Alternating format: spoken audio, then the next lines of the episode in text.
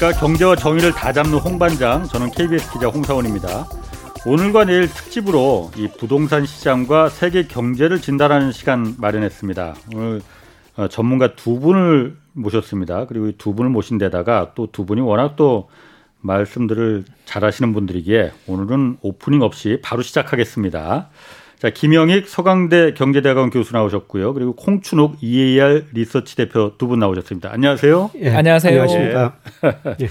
자, 먼저 가장 관심 가는 부분부터 좀 물어보겠습니다. 그 먼저 홍 박사님. 네. 그 기준금리가 조금이긴 하지만 올랐어요, 결국. 네. 올랐습니다.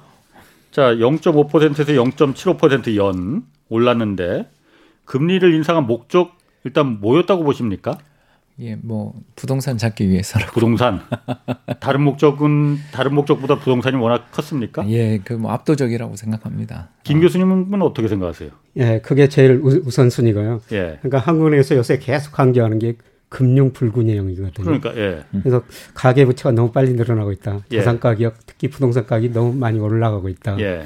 이에 뭐 경제도 지금 회복되고 있죠. 예. 예 그리고 5월에서 8월 이 경제 전망을 수정했는데요. 예. 원래 그 소비자 물가를 1.8 전망했는데 예. 2.1%로 올렸어요. 예. 그래서 이거는 뭐 겉달인 것 같고요. 예. 결국은 뭐 금융 불균형 해소 차원에서 금리를 인상했다 이렇게 볼 수가 있겠습니다. 아니 그런데 어쨌든 한 그 금리 인상하는 이유로 어 이유를 들었지 않습니까? 그런데 거기 부동산이라는 얘기는 없었어요. 그러니까 성장세가 지금 건조하고 아, 견, 어, 견고하고 음. 백신 접종률도 지금 계속 높아지고 있다. 그래 네. 걱정 없다. 그리고 물가 오름폭 커졌다. 여기 부동산 얘기라는 얘기는 없었잖아요. 예, 그 이야기는 뭐 어. 직접 없었습니다만은 어. 그 이전부터 한국은행과 금융안정 보고서라는 걸 보면요. 예. 한국은행 1년에 국회에 두 번씩 금융안정 보고서를 제출하거든요. 예. 거기에 과거와는 달리 금융 불균형이라는 단어를 굉장히 강조했었습니다. 아, 그러니까 쓰기는 금융 불균형이라고 쓰고 예. 읽기는 집값 급등이라고 읽어야 된다 이렇게 보시는 거예요? 예, 예. 어. 홍 박사님 생각은 어떠십니까? 예, 뭐 조금만 김영일 교수님 말씀에 저 붙이자면 예. 일단 7월 달까지 우리나라 물가나 뭐 이런 흐름들을 좀 살펴보면 이게 우리나라 물가가 오른다고 말하기가 좀 어려워요. 음. 왜 그러냐면 이제 미국이 같은 기간에 한 5% 넘게 올랐는데 그렇죠. 어. 우리는 뭐 2.6% 정도 예. 올랐고 그것도 오른 내용을 이렇게 살펴보면 다 에너지랑 식료품 가격 때문에 올랐거든요. 예. 이게 이제 지난해 이맘때가 무슨 일이 있었냐면 태풍이 쉴 새 없이 올라와가지고 예, 예 그 8월 뭐달 중에 비 안 온 날이 며칠 안 되는 어. 아, 그런 좀 기후 변화가 좀 있었어요. 예. 그래가지고 아무래도 농산물 가격이 급등 어, 어. 어, 작년 많이 올랐죠. 예. 예. 그런 거에 비해서 뭐 올해도 물론 예. 뭐 아주 그렇게 순탄한 날씨는 아니지만 예. 그래도 7월에 덥고 8월 말부터 좀 시원해주는 그래도 정상적 날씨라 음. 일단 여기서 뭐 신선식품 가격이 폭등할 것같지는 않고 두 음. 번째 예. 국제 유가도 지난 한 6, 7월에는 그래도 배럴당 80달러가 있던 게 지금 60불이 와 있으니까 아. 그러니까 그 베이스 이펙트라 그러잖아요. 작년 이맘때 있었던 일들이 진정되고 나면 연말로 갈수록 물가 불안이 그렇게 심화되지는 않을. 그러니까 올라봐야, 예, 올라봐야 뭐 네. 그냥 2% 초반 정도 네. 아니겠나 싶은데 그동안 뭐 우리나라가 소비자 물가 상승률 1%를 목표로 했는데 2% 내내 밑에 있다가 2012년 네. 이후 지금 한 8년 9년을 2%를 달성한 적이 잘 없어요. 그런데 어 금리를 인상했다. 이건 이제 결국 다른 요인이다. 그러면 소급법. 어.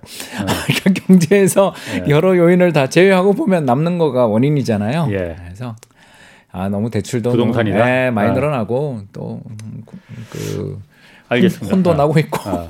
그런 그러니까 것 같습니다. 사실 우리나라는 저도 뭐 인플레 압력이 그렇게 크지는 않다고 생각하고 예. 있습니다. 2019년, 2020년 우리나라 소비자 물가가 0.4, 0.5% 올랐거든요. 예. 예, 그때는 그 디플레이션이 오지 않느냐 이런 우려가 그렇죠. 제시됐는데 네. 올해는 홍 박사께서 음. 말씀하신 여러 가지 이유 때문에 음. 물가가 좀 올랐는데요. 뭐 근본적으로 우리나라에서 그 인플레이션 음. 가능성은 저도 좀 낮다고 생각하고 있습니다. 그러니까 그런 건 다 핑계일 뿐이고 지금 원래 목적은 금리 올린 거는 부동산 잡기 위해서 올린 거다라고 보시는 거잖아요. 음. 근데 사실 지금 부동산 시장이 백약이 무효인 지금 상태잖아요. 마지막 약으로 지금 금리라는 카드를 꺼내 든 거지 않습니까? 궁금합니다. 이거 그러면은 이 마지막 카드가 먹혀들 것인가? 어, 홍 박사님부터 좀 그 분석을 한번 해줘 보시죠. 뭐 약, 약발이 먹혀들 건지. 당장은 좀 힘들고. 예. 어, 이 약이라는 게 좀 길게 복용을 해야 예. 약발이 드는 경우가 종종 있다. 예. 이렇게 생각을 하고요. 예. 그래서 올해는 솔직히 좀 힘들어 보이는데 예. 이게 이제 일각에서 예상은 내년 이맘이 되면 한 1.5%까지 올릴 수도 있다. 금리를. 예. 네. 그러니까 이렇게 금리를 계속적으로 누적적으로 올려 나가면 예. 어, 결국은 듣는다. 어. 그런데 지금 당장 듣냐라고 음. 물으면 아, 그건 좀 회의적이다. 이거 갖고는 예, 0.5나 0.75나 뭐 그게 그거니까. 예, 그 올리려면 화끈하게 많이 올려야 되는데 예. 또 그러기에는 경제 여건이 좋아지고 그렇죠. 있다 그러지만 예. 아직 우리나라 특히 노동 시장이 지금 굉장히 어려우니까 예. 그 때문에 점진적으로 올리는 걸 선택하시는 것 같은데 점진적 금리 인상 정도로 꺾이기에는 지금 시장에 일단 제가 봐서는 좀 불이 붙어 있다. 그리고 음. 그 불도 웬만한 불이 아니라 온천지를 태우고 있는 엄청나게 큰 산불이라 이 정도 가격이 급등할 때 어, 금리 0.25%로는 일단 지금은 음, 그렇게 큰 효과 없다. 이렇게 보고 있습니다. 어, 온천지를 태우고 있는 산불이라고 하기 막 무시무시한 표현을 쓰셨는데 김 교수님은 어떠십니까? 잡힐 예, 수 저는 뭐 어. 당장 큰 효과는 없으리라고 보고 있습니다. 예. 그러니까 제가 우리나라 아파트 가격을 뭐가 제일 영향을 많이 주는가? 예. 예, 주가가 오르면 집값도 오를 수가 있죠. 그다음에 예. 금리가 내리면 집값 오르고 그다음에 대출액이 늘어나면 집값도 오르고요. 예. 그 다음에 경기 대표적으로 동행지수 순환변동치라는 게 통계청이 있어요. 예. 그래서 이것들이 어떤 게 우리 집값에 영향을 많이 주는가 예. 분석해 봤을 때 예. 사실 금리는 영향이 그렇게 크지 않습니다. 예.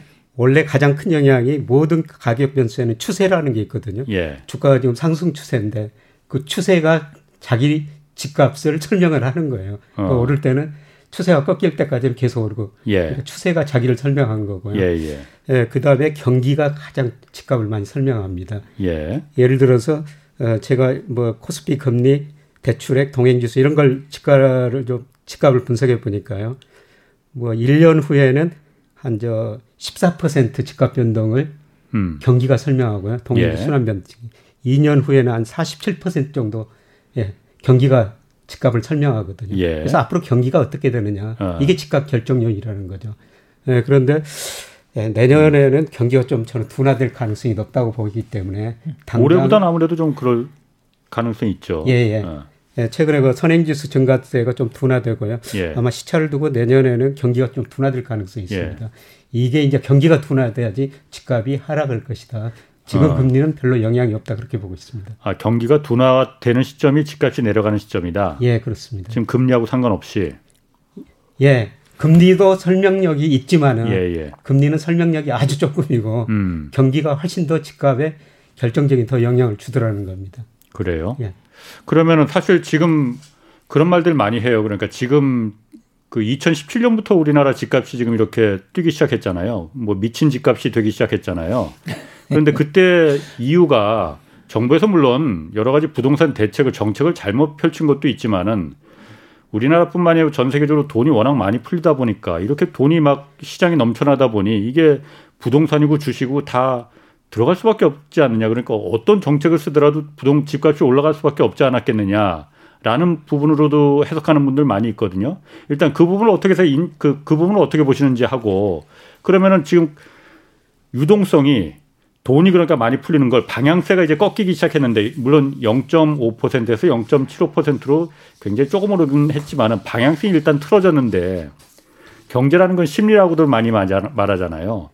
그런데도 이게 전혀 그 역할을 못 할 것 같은지 어떨까요? 먼저 그러니까 그, 그 부분부터 좀 그 원인 유동성이 너무 풍부해졌기 때문에 지금 집값이 이렇게 오른 거다. 정책의 문제라기보다는 이 부분에 대해서는 좀 어떻게 생각하십니까? 어, 뭐 기자님이 말씀하신 것처럼 우리나라 집값이 폭등한 거는 최근 3년이에요. 예. 근데 사실 저 2009년 3월이 아파트 가격 저점이었습니다. 예. 11년째 오르고 있는 거예요. 예, 음. 그래서 뭐 이게 어디 통계마다 다르지만 KB 국민은행 통계 보니까요. 예. 뭐 8월까지 전국 대도시 예. 이 아파트 가격이 한 64% 올랐는데요. 부산 대구가 100% 넘게 올랐습니다. 음. 사실 상승률로 보면은 부산 대구가 더 많이 올랐고요. 그러네요. 예, 서울은 한 64% 올랐죠. 예. 예. 그런데 우리가 서울 이야기 많이 한 거는 절대적인 차이예요. 예. 예 8월 기준으로 보니까 서울 평균 아파트 가격이 11억 8천만 원입니다. 예. 어, 뭐 5년 전보다 두 배 정도 올랐죠. 예, 어. 그런데 뭐 대구, 어. 부산 예. 이런 거 대도시는 한 4억 안팎이니까 예. 거의 그두배 이상 차이가 예. 나죠. 예.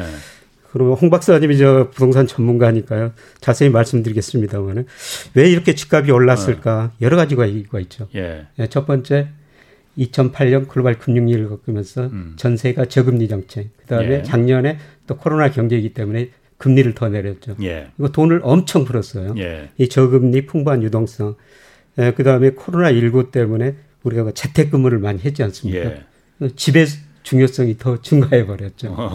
예, 이런 것들이 곁들여 가지고 어. 예, 최근까지 사실 우리나라뿐만 아니라 예. 전 세계 집값이 많이 올랐거든요. 어, 그렇, 미국 20대 도시는 우리보다 더 많이 올랐어요. 평균적으로 84%는 올랐거든요. 예. 예. 어. 그래서 이런 이유 때문에 예, 집값이 많이 올랐는데 앞으로 이런 요인도 이제 어떻게 변하느냐 예. 거기에 따라 가지고 집값을 좀 전망을 달리해야 될 것 같습니다. 홍 박사님 생각은 어떻습니까? 그러니까 그 정책의 문제입니까? 아니면은 돈이 워낙 많이 풀려서의 문제입니까? 둘 다인데 정책이 좀 더 큰 것 같아요, 저는. 어, 정책이. 예. 어. 아, 이게 어, 왜 이게 뭐가 이제 문제를 일으켰나 이렇게 생각을 해보면 예. 우리나라 집값이 어, 방금 김혜 교수님 이야기하신 것처럼 어, 사상 초유의 초저금리가 펼쳐진 것도 분명한 이유예요. 그건 예. 맞는 말씀인데 한 가지 더 이야기하자면 저는 임대차 3법이 굉장히 큰 것 같아요. 음, 예. 그러니까 전세 가격을 한번 우리가 예. 이렇게 봐야 되는데 아, 전세 가격이 그 지난해 여름 정도까지만 해도 거의 꼼짝도 안 했어요. 예. 근데 이제 그게 어, 전국 아파트 전세 가격 지수가 보면 2020년 초에 99.4가 그 해 여름에 대략 봐도 뭐 100입니다. 그러니까 거의 음. 꼼짝도 안 하고 있었죠. 예. 근데 그 뒤 이제 1년 사이에 전국 전세 가격이 얼마 올랐냐면 9.4% 정도. 예. 음, 그리고 서울은 또 작년 평균 대비해서 보면 13% 정도. 음. 그러니까 잘 안정돼 있던 시장이 갑자기 급등한 걸 어, 왜그 6월까지는 꼼짝도 안 하다가 음. 7, 8월부터 급등했냐에 대한 설명이 좀 필요한 거죠. 예. 음, 그래서 어, 안 그래도 유동성도 되게 많고 예. 또 입주 물량이 2020년부터 서서히 이제 아파트 입주 물량이 줄어들 거라는 우려. 그러니까 예. 입주 물량이 줄면 아무래도 이렇게 전세든 음. 뭐 임대차든 자가든 아무튼 집을 구하는 사람 입장에서 힘들잖아요. 예. 그러니까 유동 물량 자체가 줄어들고 있는데 예. 거기다가 이제 임대차 3법 딱 도입을 하면서 그때부터 이제 뭐 전세 가격이 폭등한 예. 거고 이 전세 가격의 폭등이 이제 집값 상승의 가장 중요한 요인이 아니냐 제가 최근에 이렇게 얘기한 이유가 예. 지난해 연말부터 경기도 아파트 가격이 20% 올랐어요. 예. 이게 무슨 말이냐면 예. 지금까지 사실 어, 경기도 집값은 상대적으로 우리 김현 그러니까. 교수님 이야기하신 예. 것처럼 지방 집값보다 덜 올랐었어요. 예. 음, 그런데 갑자기 7개월 사이에 음. 8개월이군요. 8개월 사이에 20%가 넘게 오른 거예요. 예. 경기도 평균 아파트 가격. 음. 예. 이게 뭘 의미하냐면 결국 서울 중심으로 해서 전세가 폭등하니까 어, 전세를 더 가격을 높게 주고 뭐 그냥 남에게 무이자 빌려주는 게 전세잖아요, 사실. 예, 예. 그렇지 않습니까? 어, 어, 그렇죠. 내가 그 집에 사는 대가로 무이자로 집주인한테 돈 빌려주는 거잖아요. 예. 그 돈을 더 많이 올려주느니 아유 그냥 대출 좀 더 받아서 갭 투자해서 어, 좀 예. 상대적으로 직장과 뭐 이런 거에 있어서 편의성 부분에 있어서 조금 뭐 덜할지 모르지만 내 집으로 가는 게 좀 마음 편하다. 전세를 예. 이렇게 올려주느니 마음 편하다. 그러니까 이런 수요가 경기도 폭등을 유발한 거 아닌가. 음. 그래서 최근 1, 2년 사이에 주택가격 폭등은 전세와 경기도 라는 이 두 가지 특징이 있거든요. 예. 그래서 서울 집값도 많이 오르긴 했지만 경기도 예. 앞에서는 뭐 정말 예. 어, 보름달 앞에 예. 반딧불이고요. 음. 이 정도로 가격이 급등하게 되는 이유는 그러니까 뭔가 방아쇠가 있었었는데 이렇게 방아쇠를 찾아보면 두 가지 중에 하나인데 하나는 첫 번째가 어, 서울이랑 부산 우리 그 재보선 작년 4월에 있었던 음, 거, 예, 예. 어, 지난 4월에 있었던 거 작년이 아니죠. 지난 4월에 있었던 거 뭐 그 정도 아니면 예. 그죠? 작년에 있었던 임대차법 정도가 두 번의 아주 큰 변화인데 제가 봐서 뭐 재보선은 그렇게 큰 변화를 준 것 같지는 않고 결국 작년에 있었던 임대차. 3법이 예. 어, 결정적 전환점 역할을 한 게 아닌가. 이렇게 좀 음. 보여집니다. 어, 말씀하시는 예. 것처럼 인천이 사실 그동안 아파트 가격이 정말 안 올랐었거든요. 인천. 예. 예. 그런데 올해 보니까 8월까지 뭐 22%는 올랐어요. 예. 어, 박사 경기 지역 많이 올랐다고 그러지만 예. 인천도 제일 많이 올랐거든요. 예. 올해 들어서. 어. 예, 그래서 뭐 전세난이 예, 인천까지 서울 전세난이 거기까지. 아 그러니까 그 서울의 전세 값이 올라가면서 갭 투자를 통해서 인천 뭐 이 수도권 지역으로 집값을 올리는데 직접적인 도화선 역할을 했다 이렇게 보시는 거예요? 예.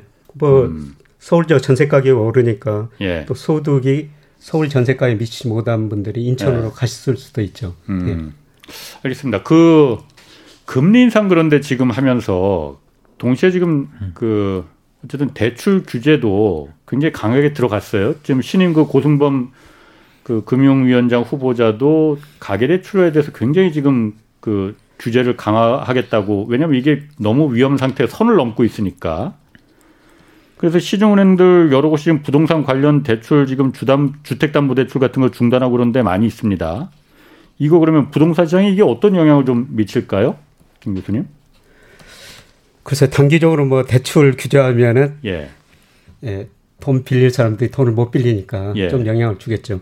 예, 그런데 제가 대출이 늘어나가지고 집값이 올랐느냐, 예. 집값이 올라가지고 대출이 늘어났느냐, 이거 어. 인과관계를 한번 분석해 보니까요. 음, 예. 집값이 올라가지고 대출이 더 늘어난 겁니다. 어, 집값이 오르니까 대출이 예. 늘어나더라. 그리고 또 예. 대출 늘어나고 집을 사니까 예. 또 집값이 오르고. 예. 근데 처음에 집값이 오르니까 대출 늘어나고 대출 늘어나고 집값이 오르고 음. 이런 악순환이 반복됐거든요. 예. 그래서 정부가 지금 은행한테 가계대출 좀 규제하라. 은행들이 굉장히 힘들어할 거예요. 은행이 돈 들어오면 그걸 가지고 대출 아니면 유가증권에 운영하거든요. 예. 대출은 가계대출, 기업대출이요. 그렇죠. 우리 기업들이 지난 3월 말 현재 보니까 현금성 자산이 818조 원이나 됩니다. 물론 어. 대기업 중심으로 차별화가 됐는데요. 예. 이렇게 돈이 많이 가지고 있다 보니까 대기업이 돈을 안 써요. 기업 대출은 거의 없군요, 그러면. 예, 그래서 은행들이 가계 대출을 늘릴 수밖에 없거든요. 예. 예, 그래서 가계 대출을 막으니까 일시적으로 은행들이 아마 정부 정책에 따를 거예요. 음. 그러면 은행은 가계도 별로 돈을 안 빌려 쓰고 아주 기업이 돈 안 빌려서 가계 대출 어. 억제하면은 예. 이동거 유가증권 투자할 수밖에 없거든요. 예. 은행이 위험하다고 주식은 별로 안 사요. 예. 앞으로 은행이 채권을 많이 사게 될 겁니다. 어. 그리고 오히려 시장 금리는 떨어질 수가 있어요. 그러게. 그런데 예. 은행이 어. 언제까지 참을지 모르겠습니다만은 예. 조금 정책이 조금 느슨해지면은 예. 다시 또 가계대출 늘릴 거예요. 은행이 돈 쓸 데가 없으니까요. 어. 은행에 엄청난 돈이 들어오고 있는데. 그러면 그게 부동산 집값에는 어떤 영향을 미, 미칠 수가 있습니까? 그래서 대출이 영향을 보니까 예. 뭐 금리하고 크게 그 부동산 가격에 그렇게 큰 영향을 안 미쳐요. 그 부동산 가격에 가장 큰 영향을 미치는 거는 역시 경기더라. 경기. 그래서 앞으로 음. 경기가 어떻게 되느냐. 음. 예, 그것이 집값의 가장 중요한 결정 요소다. 저는 그렇게 보고 있습니다. 아, 아, 김 교수님 그 분석에 따르면은 역설적으로 경기가 안 좋아져야만이 집값이 내려가겠네요. 그 동행지수 순환변동치라는 거고요. 이게 예. 동행지수 순환변동치가 우리나라 경기를 대표하는 아. 지표거든요. 이게 그 집값 상승률하고 방향은 똑같습니다. 음, 그렇군요. 예. 뭐 그럴 수 있습니다. 예. 자, 홍 박사님 생각은 어떠십니까? 지금 지금 이 부동산 주, 주택담보 대출 이거 끊으면서 불만들도 지금 굉장히 많아요. 어? 아니, 없는 사람들이 좀 집 한 채 마련하려고 하는데 대출 말고 그러면 방법이 뭐가 있느냐 이것까지도 그럼 정부가 막아서느냐 이런 얘기도 있고 이게 지금 전체적인 가계 대출 그리고 부동산 시장 여기 어떤 영향을 좀 줄 수 있을지 예, 심리적 영향이 조금 있겠죠. 음. 그러니까 이게 방금 김혜 교수님 이야기하신 것처럼 예. 아, 시장 금리가 은행들 유가증권 투자하면 올라가기가 좀 어렵고요. 예. 또 실제로 그 우리나라 시장 금리는 한국 정부의 영향도 있긴 한데 예. 어, 미국 금리 따라가거든요. 예. 그러니까 미국 금리를 따라가요. 예. 우리나라 채권 금리랑 예. 미국 국채 금리를 비교해 보면 거의 똑같아요. 어. 같은 방향으로 움직입니다. 예. 이게 이제 왜 그러냐면 어, 김 교수님의 말씀에 조금 더 부연 설명하자면 음. 우리가 수출로 먹고 사는 나라라 좀 그런 것 같아요. 그래서 예. 미국이 좀 잘 나가고 그 자금 수요도 좀 늘어나고 그러면 예. 우리도 수출이 좀 잘 되고 그러면서 한국은행 금리 인상 기대가 올라가면서 우리도 금리가 올라가는 거고 예. 또 미국이 지금 뭐 최근에 열렸던 잭슨홀 컨퍼런스나 이런 네, 네. 여러 가지 컨퍼런스 자리에서 금리 인상은 아직 멀었다라는 신호를 주니까 또 시장 금리 안정되잖아요. 예. 그러니까 이런 효과들이 아무래도 시장 금리. 그러니까 제가 네. 말한 건 기준 금리 말고 예, 예. 한국은행의 기준 금리는 당연히 정부가 통제하는 건데 예, 예. 그거 말고 이제 대출 금리 특히 은행들이 주담대 주택담보대출을 해줄 때 그 금리라는 건 예. 시장 금리에 플러스 알파잖아요. 그렇죠. 왜냐하면 만기가 긴 거를 잣대로 해서 아, 여기다 조금 더 붙이면 우리가 이익이 되겠다. 이래서 예. 대출해 주는 거니까 예, 예. 그런 여러 가지 측면에서 보면 시장 금리가 뭐 이렇게 급등할 것 같지는 않아서 예. 이게 어, 부동산 담보대출을 억제하는데 효과가 있겠냐라는 예. 거에서는 좀 의문인데 예. 다만 이제 이런 정부의 총량 규제 정책 또는 대출을 억제하겠다라는 정책이 혼자 나왔으면 아무 효과도 사실 저는 별로 없었을 수도 있는데 예. 한국은행 금리 인상이랑 예. 겹쳐져서 나왔기 때문에 예. 아예 없진 않고 어, 이게 우리가 되게 정부가 지금 신경 쓰고 있고 예. 어, 돈줄을 쬐 거고 앞으로 금리를 이번 한 번이 아니고 계속 올리겠습니다라는 의지와 맞물리는 경우에는 예. 당장은 효과가 없지만 왜냐하면 이게 지금 당장 뭐 거래가 이루어지거나 예. 대출을 받으러 다니시는 분들한테 그걸 뭐 억제할 수 있겠어요. 그러나 어 저희들 표현으로 이야기하자면 예. 판단을 미루며 타이밍을 재고 계시는 분들 입장에서는 예. 조금 더 기다리자라는 주저앉히는 그런 영향은 좀 있을 수 있다. 그렇게 음. 보여지고요. 그래서 어, 사실 뭐 한국은행이 이번 금리 인상한다고 해서 부동산 잡을 거라고 확신하고 금리 인상한 것 같지는 않아요. 저, 제가 봐도. 왜냐하면 김영일 교수님 모델을 한국은행이라고 안 갖고 있을 리가 없잖아요. 예. 어, 그래서 금리 인상과 어, 주택담보대출을 비롯한 이런 대출 규제는 효과는 그렇게 없지만 심리적으로 특히 올해는 몰라도 내년까지 우리 계속 이렇게 정책을 긴축적으로 할 거기 때문에 어, 시장이 지금은 불이 붙었지만 좀 기다리면 진정될 거다라는 음. 그런 신호를 주는 정도 역할은 그래도 뭐 조금은 하지 않겠나 봅니다. 음. 그런데 음. 정부에서는 음. 그 한국 은행이 이 금리 올리면서 이게 말씀하시기를 물론 행정부와 한국은행은 별개입니다. 예, 그러니까 독립돼 있죠. 어, 독립돼 있, 어요 그런데 홍남기 경제부총리도 금리 오르면 이거 주택 가격 조정 가능성 크다. 그러니까 올려다오 한국은행하고 뭐 이 좀 신호를 준 거고 국토부 장관도 노영욱 장관도 기준금리 인상이 집값 안정에 도움이 된다. 그러니 마지막 카드를 좀 한국은에 좀 써다오라고 부탁을 한 거나 마찬가지지 않습니까? 정부 행정부 입장에서는 금리가 올리면은 집값 잡힐 수 있을 거라고 지금 보고 있는 거 아니에요? 기대를 많이 하고 있는 것 같습니다. 예. 네, 사실 저 이런 거 정책이 나오기 전에 한국은행 총재하고 기재부 장관하고 뭐 저찬인가 했다고 예. 그 언론에 나왔지 않습니까? 예. 예. 그때 뭐 그런 이야기 같이 나눈 것 같습니다. 음. 우리 저 같이 한번 해보자. 예. 예. 그래서 예, 이게 아마 그 심리적으로 영향을 주기는 줄 텐데요. 예. 예. 그런데 이 추세라는 게 있는데 이 강한 추세를 당장 예, 꺾기는 예. 좀 힘들 것 같고요. 예. 결국 제 생각에는 계속 여러 차례 말씀드리지만 경기가 꺾여야지 예, 부동산 가격이 꺾일 것이다. 네. 예, 그런데 최근에 그 경기가 조금 꺾일 조짐이 나타나고 있어요. 예. 그래서 우리나라 음. 선행지수가 전 세계 선행지수에 다 선행해 가거든요. 예. OECD 선행지수가 이렇게 매월 발표되는데요. OECD가 한국 선행지수 발표가 돼요. 예, 그걸 보니까 한국 선행지수가 뭐 전체 선행지수 한 5개월 정도 선행을 하더라고요. 예. 근데 그 한국 선행 지수에 선행하는 게 장단기 금리 차예요. 예, 예. 예 경기가 네. 좋으면 장기 금리가 많이 오르고 예, 경기가 나빠질 것 같으면 장기 금리가 더 떨어지거든요. 네네. 네. 우리 네. 장단기 금리 차가 지난 5월을 정점으로 지금 하락세로 접어들었습니다. 어. 이걸 보면은 아마 8월 전후에 조만간 발표될 것 같습니다만 예. 예, 우리나라 선행 지수가 정점을 치고 나머지 세계 다른 나라 선행 지수도 올 연말쯤에 정점을 치고 예. 내년에는 경기 상승폭이 많이 둔화될 가능성이 있거든요. 내년에는. 그때서야 네, 부동산 가격이 저는 본격적으로 잡힐 수 있다. 그렇게 내다보고 있습니다. 자, 그러면은 그 지금 일단 그 집이 없는 분들 무주택자들 같은 경우 어떻게 해야 될 거냐 이거를 좀 도움이 되는 말들을 좀 주셨으면 좋겠어요. 그럼 지금 두 분 말씀은 지금 한국은행에서 금리 올렸다 하더라도 이거 꿈쩍하지 않을 것이다라는 게 그렇게 제가 받아들여지거든요. 예. 두분 말씀 그렇지 않습니까? 지금 김 교수님도 내년에 경기가 꺾어지는 내년 돼서야 이게 좀 기대를 할 수 있을 것이다.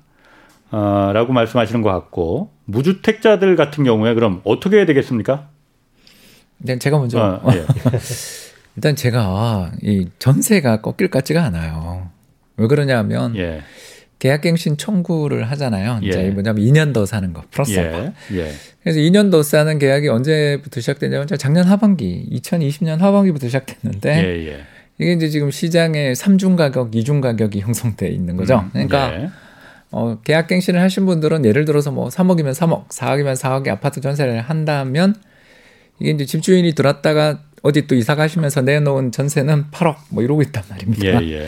음. 그러니까 이런 어마어마한 갭이 벌어지고 있는 상황에서 또 그 전세 가격 지수를 살펴봐도 이 꺾이는 징후도 지금 월별로도 보이지도 않고 이런 상황에서 제가 그때 작년에 계약갱신 청구를 쓰신 분들이 내년에 이제 이사를 가셔야 되거나 예. 전세를 올려줘야 되거든요. 예, 예, 그렇죠. 예, 그분들이 지금 이 전세 가격을 보면서 밤에 잠이 안 올 것 같거든요. 어. 그러니까 저는 삶의 질이 정말 떨어질 것 같다. 예, 예. 이, 이 전세 가격을 보면 예. 어, 한숨이 많이 날 것 같다. 예. 저는 아, 그냥 그 구분해서 이야기하고 싶어요. 예. 일단 서울이든 또는 뭐 수도권 또는 우리나라 6대 광역 도시에 전세 가격은 그래도 꽤 높지 않습니까? 예. 그래서 이렇게 꽤 높은 전세를 자기 돈으로 갖고 계시는 분 입장이라면 예. 또 이 정부가 물론 대출을 막 쬐곤 있긴 하지만 실수요자들 관련돼 있는 대출들은 그 가격이 아주 비싸지 않은 아파트는 대출이 되잖아요. 예. 네. 6억이라고 그냥 딱 이야기하겠습니다. 음.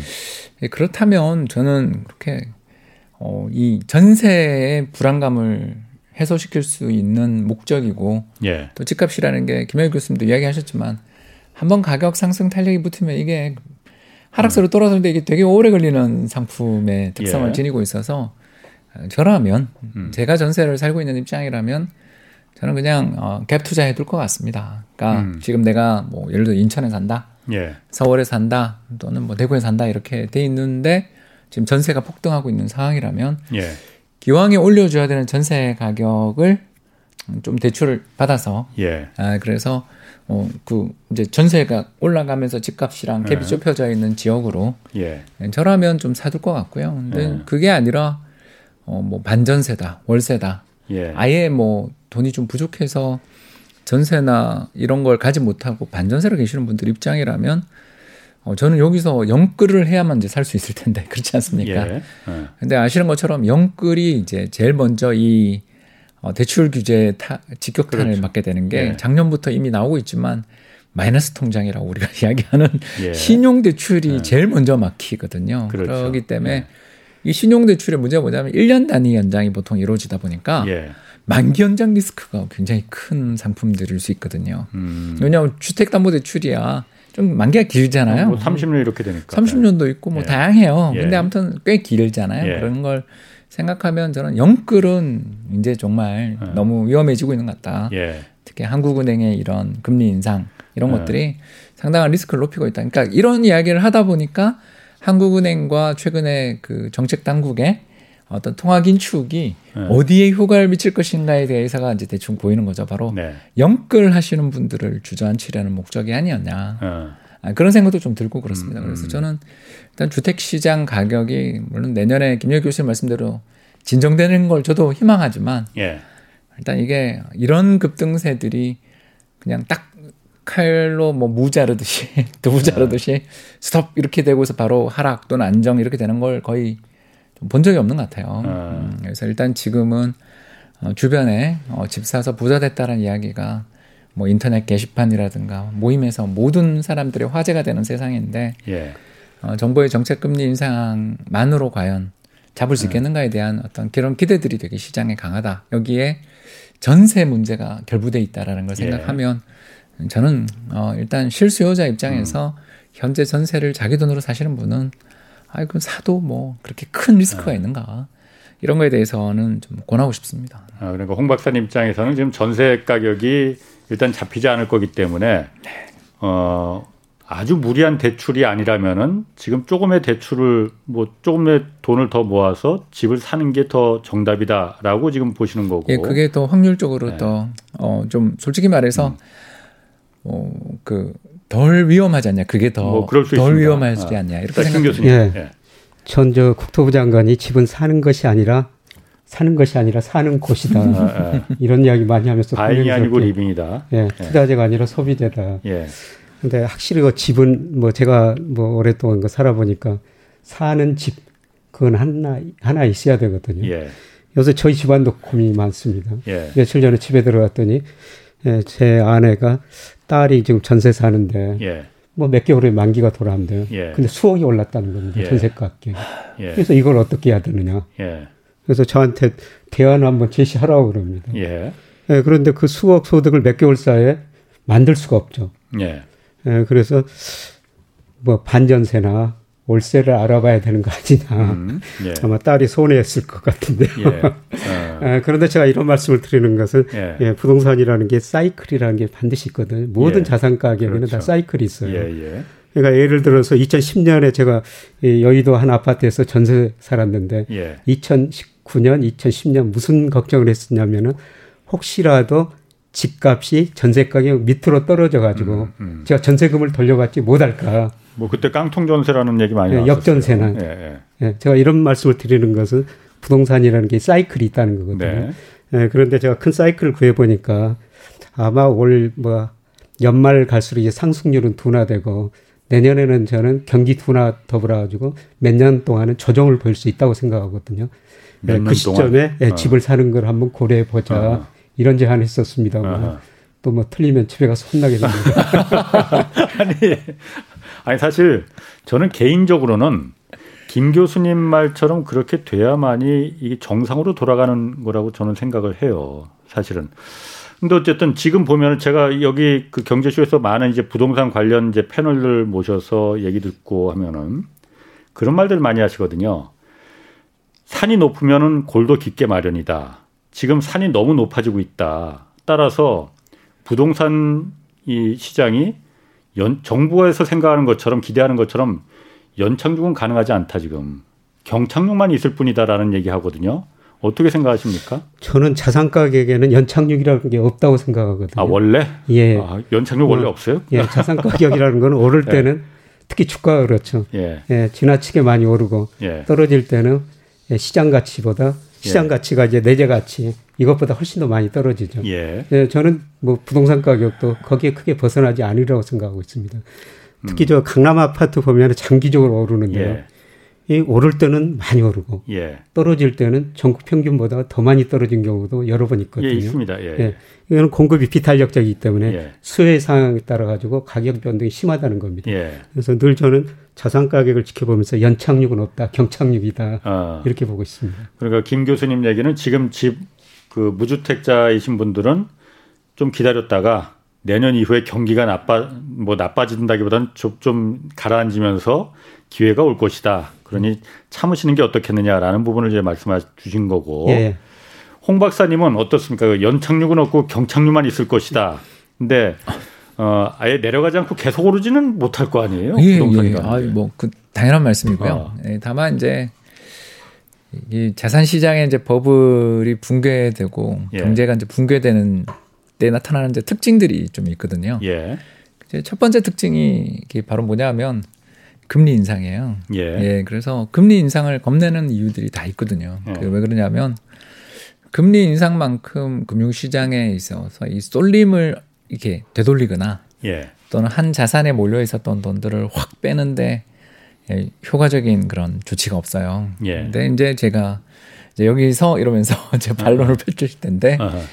금리를 그렇게 공격적으로 올려 주겠느냐. 예. 그러니까 무슨 말이냐면 우리나라가 대략 한 2012년, 13년부터 금리를 12년부터 그냥 금리를 인하하기 시작했잖아요. 예. 음, 그래서 이제 제로 금리까지는 이번이 처음이지만 아무튼 1%대 금리를 거의 10년을 봤어요, 우리가. 예. 그렇죠. 예. 왜냐하면 3.25 갔던 게 이제 계속 떨어져서 예. 1.25 갔다가 그렇죠. 그다음 뭐 올라봐야 1.75였어요. 예. 근데 이제 이걸 돌파하고 나가려면 금리를 여기서 이제 강하게 이렇게 올라가려면 뭔가 이제 모멘텀이 필요해요. 예. 근데 그게 뭐 경기가 되게 과열되던가 예. 물가가 뭐 유가나 식료품 가격 말고 음. 다른 요인으로 예. 뭐 급등하든가 아무튼 과열이 뭐가 경기에서 나와야 되는데 지금 김 교수님 말씀을 들어봐도 그렇고 저도 사실 좀 걱정하는 게 올해 성장률 우리가 4% 특히 IMF는 4.2% 보잖아요. 예. 그만큼 좋게 보면 거꾸로 이야기하면 내년 성장률을 올해 땡겨 쓰는 거거든요. 예. 그 내년 성장률이 올해보다 못할 텐데 금리를 예. 공격적으로 인상할 거냐 이거죠 제가. 음, 음. 제가 묻고 싶은 이야기는. 예, 예. 그러니까 그 경제라는 게 어떤 뭐 시장의 가격이 펑 터지면서 경착륙되는 시기가 우리나라 부동산 시장에 두번 예. 있었거든요. 예. 한 번은 1997년이고 음. 또한 번은 2010년 이렇게 예. 두 번인데 이 두 번다 예. 금리가 꽤 세게 많이 오르고 음. 뭐 IMF 때는 말할 필요도 없고 뭐 그렇죠. 또 김중수 총재 시절에도 2%였던 정책 금리를 예. 3.25까지 올리고 그때 또 유럽 재정위기 터질 때 그렇게 금리를 올렸잖아요 우리가. 예. 그러니까 이 정도로 올릴 거냐. 아, 이게 제가 이제 어떤 분들은 아, 1% 내년 이맘때까지 1%도 올린다. 이렇게 주장하시는 분들이 있는데 제가 봐서 그게 현실성이 있는가. 이게 첫 음. 번째 걱정이고 이제 두 음. 번째가 이런 어 정책 금리의 공격적인 인상 말고 이제 또 그또 그 다른 게 뭐냐면 어 1989년 이제 일본 같은 경우에는 대출 규제 이런 것들을 굉장히 강화하고 예. 또 2008년 7년 같은 경우에 미국 부동산 법을 붕괴될 때는 은행들 연체가 막 급증했거든요. 예. 그러면서 은행들이 이제 대출을 회수하면서 무너졌단 말입니다. 그렇죠. 예. 근데 지금 이렇게 은행들이 너무 건전해가지고, 예. 그러니까 지난 7월달 연체율로 기억하는데 우리나라 그 가계 대출 연체율이 0.25%예요. 음. 그 역사상 최저죠. 음. 물론 이제 대출을 많이 해주니까 연체를 안 하는 거기도 해요. 그건 맞는데 이게 이제 연체율의 자체 흐름 자체가 작년에도 물론 작년은 대출 연장이 있어서 그런 거긴 한데 굉장히 안정적인 그런 흐름을 보이고 있고 은행들의 BIS 기준 자기 자본 비율 보면 이게 그렇죠. 은행인가 이 금고생인가 싶을 정도로 음. 높아요. 과거의 경험들이 많이 있으니까 그렇죠. 은행들도. 그러니까 이게 이제 예방 주사를 맞았다고 저희들이 예. 하는 건데 이 두 가지 예방 주사가 다 굉장히 센 예방 주사를 맞아서 예. 이게 이제 제 말은 아 뭐 안 빠진다 이게 아니라 예. 경착륙밖에 없다라고 이야기하려니 음. 뭐가 경착륙을 이끌 거냐에 대해서 자신이 음. 없는 거죠 저는. 금리가 안, 안 네, 금리도 뭐 급등하기 어. 어려운 데다가 대출이 뭐 네. 굉장히 공격적으로 회수돼야 되는 건데 예. 그렇지 않습니까? 음. 이 둘이 다 되면 음. 큰일 나는 거고. 예, 예. 근데 이 둘 다가 지금 잘 안 보이거든요. 음. 그래서 왜 그러냐면 이제 정부가 2017년 이제 2017년부터 계속 예. 파리 대책부터 계속 대출을 줄였기 때문에 이제 또 음. 예방 주사를 잘 맞은 거죠. 예. 그래서 저는 아니 뭐 조정은 있을 수 있다 동의. 근데 그게 폭락해서 이번 오르기 전에 음. 가격을 갈 거다. 이렇게 이야기를 하려니 좀 무리다 이거죠. 아, 그냥 어. 앞으로 한 1년 더 어. 오르는 거에서 조정을 어. 받는다 쳐도 어. 그 조정받은 가격이 어. 지금 가격보다 더 높은 데서 조정을 받을 수도 있는 거 아닌가. 지금 김 교수님이 뭐 좀 하실 말씀이 있으신 것 같아요 지금. 예, 저도 저 홍 박사님이 말씀하신 것처럼 금리 많, 많이 못 어. 올리라고 생각합니다. 예, 예. 근데 늘 제가 주장한 것은 저금리의 의미를 다시 한번 생각해 보자. 왜 저금리인가? 저금리의 의미. 예. 예.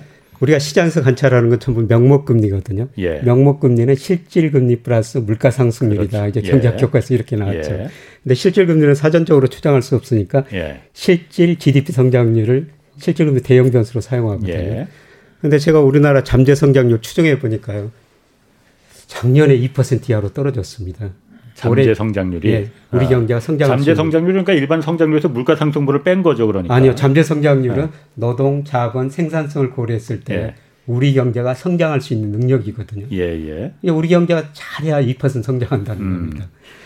예, 그런데 그게 갈수록 줄어들어 가지고요. 최근 그 한국금융연구원 추정한 것 보니까 뭐 머지않아 10년 후에 15년 후에는 0%대 0.8%로 떨어진다는 거거든요. 예, 예. 이 저금리 의미는 아. 앞으로 경제 성장률이 많이 떨어진다. 예. 경제 성장이 떨어지면은 우리가 일자리를 찾기 쉽지 않은 거예요. 예, 예. 소득이 많이 안 늘어난다는 거죠. 예.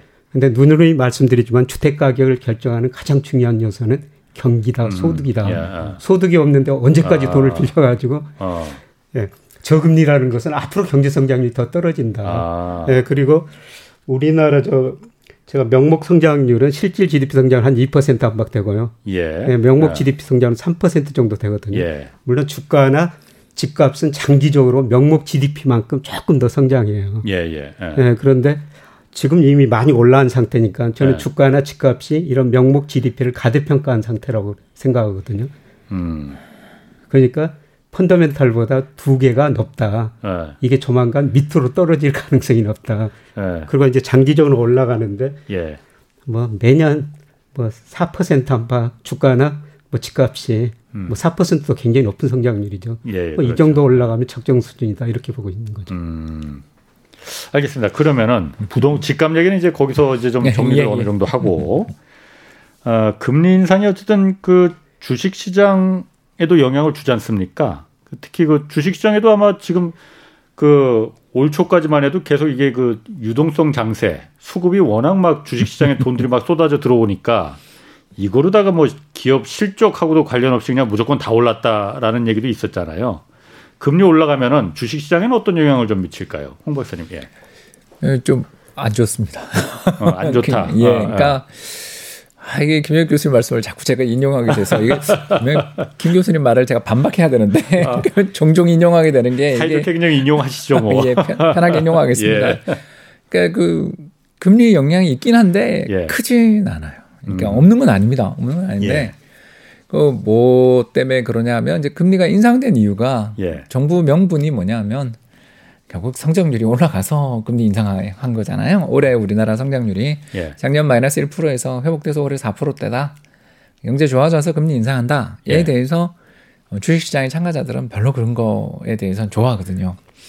생각해봐라. 경기가 좋아서 금리 인상하는 게 뭐가 음. 나쁘냐. 어, 실적들이 이렇게, 기업들이 실적이 좋으면 좋지 뭐. 예, 오히려 금리 인하가 악재다. 예. 이런 이야기를 굉장히 많이 합니다. 예, 예. 시장의 참가자들은 그렇기 예. 때문에 주식시장의 참가자들 입장에서 장기적으로 항상 하는 이야기가 네. 금리가 이거 한 번에 끝이지 않고 계속 오르면 이거 문제가 돼요. 결국은 왜냐하면 아, 예. 어, 돈들을 이제 전부 다 다. 에이, 주식에 투자할 때 난 손, 손실만 봤어. 나 그냥 은행 예금할래. 예. 요렇게 이제 선택이 넘어갈 정도의 경계선. 저희들이 어. 이제 문턱이라고 부르는데 예, 예. 문턱 금리가 얼마일 거냐? 예. 한2% 되지 않겠냐 이렇게 보는 거죠. 특판 생각해 보면 2%.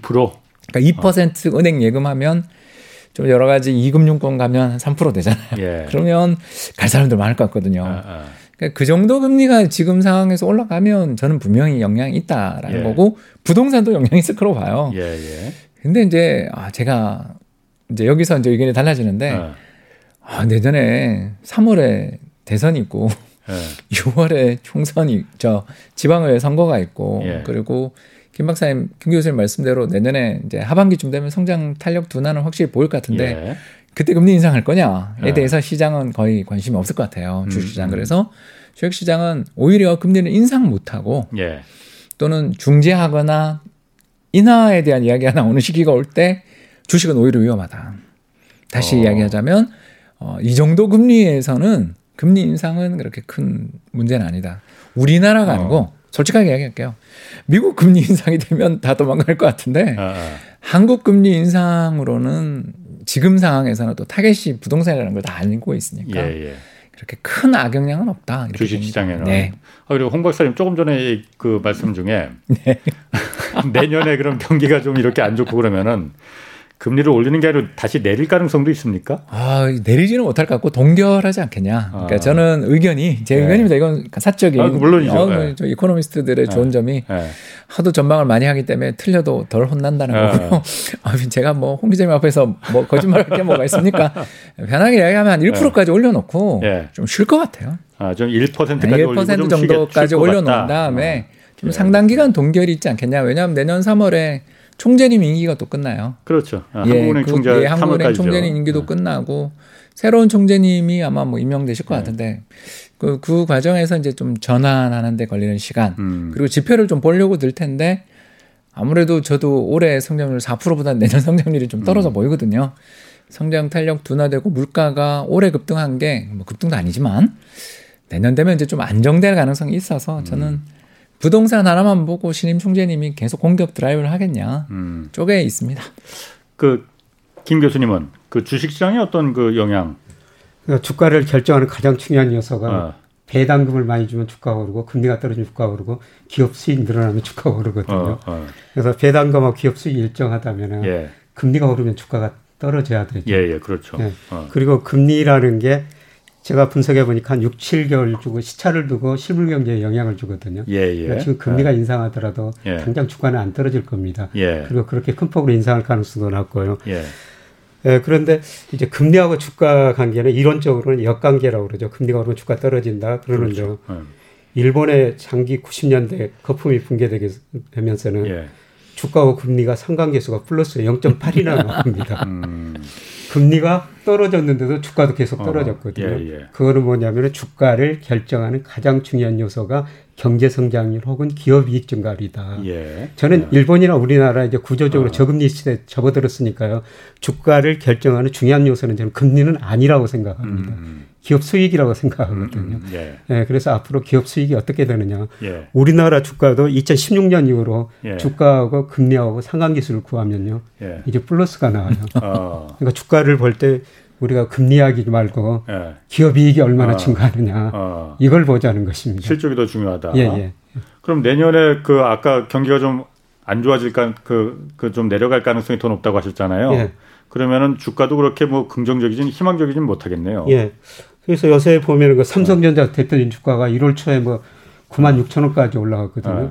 근데 애널리스트들이 삼성전자 영업이익을 뭐 컨센서스가 올해 52조, 내년에 61조 전망이에요. 예. 내년에 이익이 늘어나는데 왜 주가가 떨어졌느냐? 예. 저는 애널리스트보다 주가가 더 똑똑하다고 생각하거든요. 아. 주가가 떨어진 거는 애널리스트들이 이제 뒤따라 이익 전망치를 지금 낮추고 있어요. 아, 삼성전자 실적이 그만큼 안 좋을 것이다. 예, 저는 그렇게 아. 보고 있습니다. 아.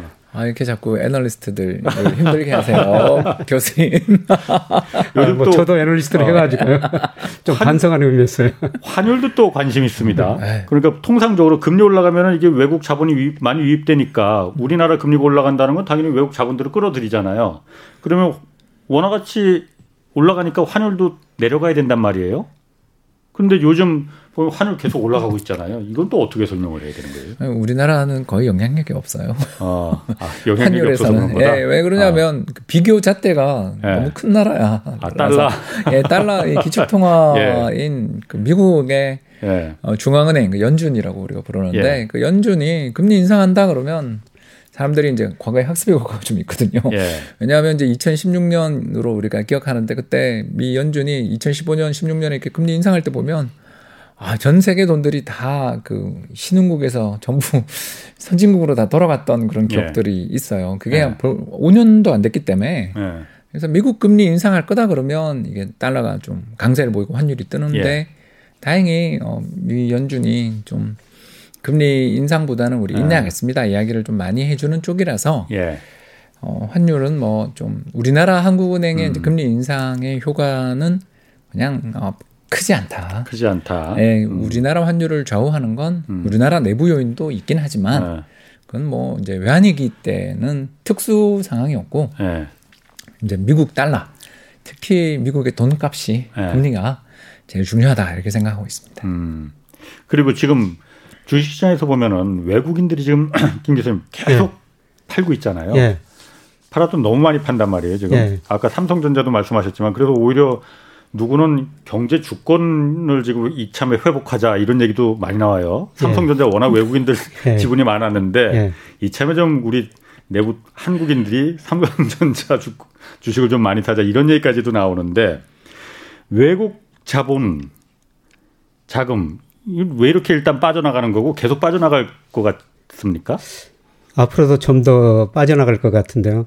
예, 어. 기본적으로 우리 주가가 작년에 너무 많이 올랐어요. 작년 예. 코스피가 31%, MSCI 세계 평균 14% 올랐거든요. 그 다른 나라도 다 오르지 않았어요, 그런데?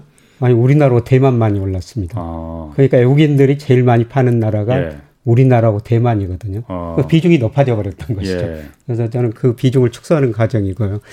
그 다음에 제가 앞으로도 좀 더 팔 것 같다 이런 말씀을 드리는 것은 예. 예, 제가 그 글로벌 금융시장 불안 여부를 볼 때 호주 달러고 스위스 프랑 상대환율을 보거든요. 예. 예, 그런데 호주 달러가 최근 약세가고 있고요. 상대적으로 스위스 프랑이 어. 상대적으로 강세예요. 이거는 어. 금융시장이 불안해질 조짐이 나타나고 있다는 거죠. 글로벌 금융 시장이 불안하면은 예. 돈이 안전 자산을 찾아가지고 미국으로 가거든요. 그렇죠. 그렇죠. 저는 그런 조짐이 나타나고 있기 때문에 예. 뭐 당분간 외국인들이 더 주식을 팔 수 있을 것이다. 어. 그리고 저 이번 달 말에 혹시라도 미국이 20일, 22일 날 FOMC를 가지고 테이퍼링을 결정하면은 음. 뭐 그때 일시적으로 또더팔 수도 있다고 생각하고 있습니다. 그렇군요. 예.